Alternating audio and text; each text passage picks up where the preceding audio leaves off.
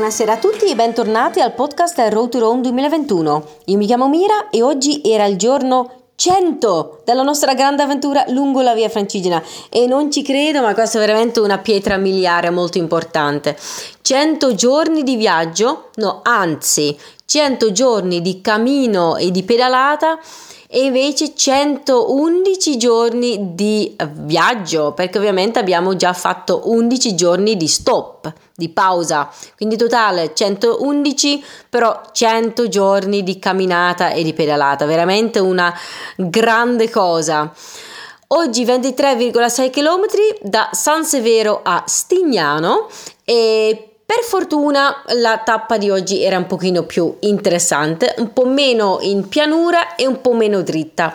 La prima parte era su asfalto, ma poi ehm, ci siamo avviati verso su una strada sterrata fra i vigneti e gli alberi di oliva. Um, poi um, abbiamo trovato un pezzo uh, di uh, ferrovia dismessa e la prima parte faceva proprio parte del, um, dell'itinerario ufficiale della via Francigena. Poi noi abbiamo continuato su queste, questa vecchia ferrovia mentre uh, l'itinerario ufficiale poi va su altre strade sterrate. Noi siamo rimasti su, sul, sui vecchi binari che però ogni tanto non erano particolarmente comodi ed ovviamente è una strada tutta dritta dritta in pianura ancora, però almeno eh, si vedeva la, il Gargano avvicinarsi sempre di più oggi. Dopo penso 13-14 km abbiamo fatto una pausa, una sosta al mulino di Ziletta di Brancia eh, che viene gestito da Leonardo e Leonardo è un amico di Giorgio di, di San Severo. Lì abbiamo fatto la nostra sosta pausa pranzo e Leonardo ci ha offerto del melone e dell'acqua e ci ha fatto una dimostrazione di come eh, si lavora i, il grano. Infatti ha preso un, un be- una bella quantità di grano e l'ha inserito nel, nel, nel, macchinario che poi lo fa uscire come farina. Una dimostrazione molto molto bella da vedere perché di solito la farina la compri o nel, nel supermercato o un altro negozio oppure cioè, i miei per esempio in Olanda di solito vanno al mulino olandese a comprare la farina però di solito non vedi il processo prima. Quindi è stato molto bello vedere cosa succede se come funziona questa, questa lavorazione. Ci siamo fermati lì penso un'oretta un'oretta e mezza poi abbiamo proseguito verso Stignano. Da quel momento in poi la strada è diventata molto più interessante c'erano un po' di curve ehm, e abbiamo iniziato poco a poco la salita, una salita per niente ripida. Io inizialmente non, non, non avevo nemmeno notato che stavamo salendo, però a un certo punto guardavo dietro di me e si vedeva la valle, la valle dietro e ho capito solo in quel momento che in realtà eravamo già su in, uh, sulla montagna, la prima parte della montagna.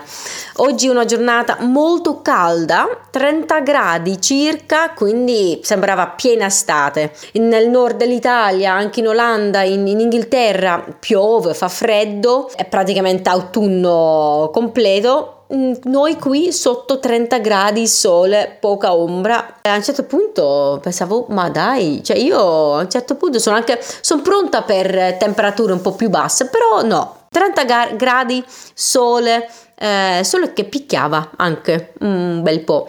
Um, quindi sì, abbiamo iniziato a fare la salita eh, nel Gargano e sono contenta, sono proprio contenta perché come sapete ormai tutti quanti mm, mi piace la montagna, adoro la montagna, cambia il paesaggio, è molto più semplice fare delle belle foto anche come lavoro per i nostri social, per, per il sito, vedere questo paesaggio che cambia è stato veramente molto molto bello. Dopo questa salita iniziale nella montagna abbiamo fatto una piccola piccola discesa verso il eh, santuario di Stignano e lì ci stava aspettando un gruppo bello grande dell'associazione Senza Cemento che è un gruppo di camminatori che viene domani a camminare con noi.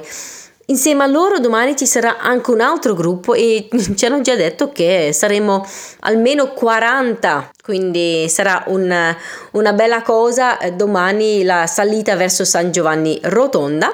Questo gruppo di Senza Cemento ha portato con loro dei, dei biscotti e una torta fatta in casa e hanno portato anche il caffè e fichi d'India e quindi noi super contenti a mangiare i biscotti e la torta e soprattutto devo dire anche i fichi d'India perché ormai sono settimane che vediamo questi fichi d'India a sinistra, a destra, lungo l'itinerario ma non abbiamo mai la possibilità di raccoglierli perché ovviamente eh, fanno male e non abbiamo i guanti o qualcosa per, eh, per prenderli e quindi ora finalmente poter mangiare questi fichi d'India che vediamo da settimane è stato veramente molto molto bello. Il santuario di Stignano in realtà è una piccola frazione, lì mm, non si può dormire, non c'è la possibilità di fermarci e quindi l'associazione Senza Cimento ci ha portato un pochino avanti dove, dove dormiamo e quindi domani mattina torniamo indietro um, e si comincia o si ricomincia, si continua la salita dal santuario di Stignano verso San Giovanni Rotonda e da lì poi Dopodomani c'è ovviamente la salita finale verso Monte Sant'Angelo.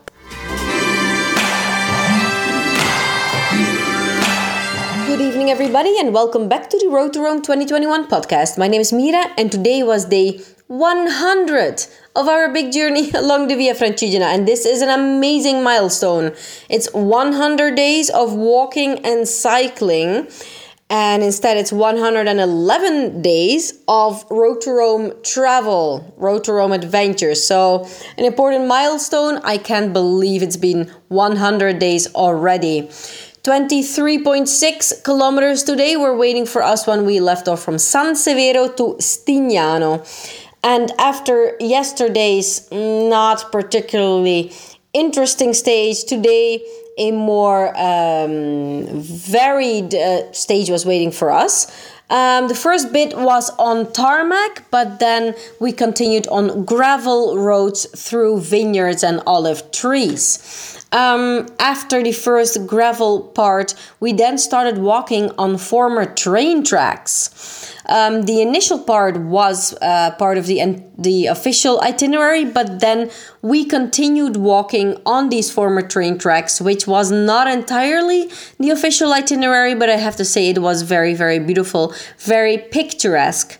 Um, Michele Del Giudice, our local guide, he took us on this part, and I um, I would say that it is uh, definitely beautiful to walk on, but at some point um, it becomes a little bit uncomfortable. So for a while it's okay, but if you plan to walk all, all the way on these former train tracks, at some point it's not as comfortable as it probably is on the uh, official itinerary. It was uh, quite hot today again, 30 degrees approximately, 30 degrees Celsius. Um, it feels like like in the middle of summer. It's really, really amazing these hot days in the beginning of October. We've heard that in northern Italy as well as in the Netherlands, in um, England, it's rainy, it's cold, it's gray, and we're here walking in in the yeah summer heat basically. Um, we had a stop at the um, the mill of Zilletta di Brancia, which is uh, run by Leonardo, a friend of uh, Giorgio from uh, San Severo. And we had a break here after the first, mm, the first, let's say, like 12, 13 kilometers. Um, we were a little bit uh, past half halfway of uh, today's stage. And so we had a break in this beautiful uh, location, this mill. Uh, Leonardo offered us some melon, some water, and he gave us a demonstration of um, what it looks like when uh, grains are being, um, yeah, I don't know if you say milled, but um, how uh, basically um, flour becomes flour. So uh, the, he had these big machines. Um, I don't know what their name is, but these big machines where he uh, poured the grains into, and then basically flour flour um, came out on the other side. Really beautiful, and we really like to thank Leonardo for his hospitality, his kind hospitality, and the uh, very tasty melons. Because, like in the Netherlands or in northern Italy, melon time is over um, yeah, the melon season is gone, but here in southern Italy, it's still so warm that melons are still in full swing. Um, so after this um, very very welcomed uh, break, this refreshment break, we slowly started walking towards and into the mountains. Finally, we're going up again after the last couple of days uh, spent in the plains. So um, yeah, we started walking up, but the it was a very very gradual climb, I have to say, because I didn't really notice that we were going up. But then at some point, I looked uh, behind me, and yeah, the valley was um, quite far behind and below us already.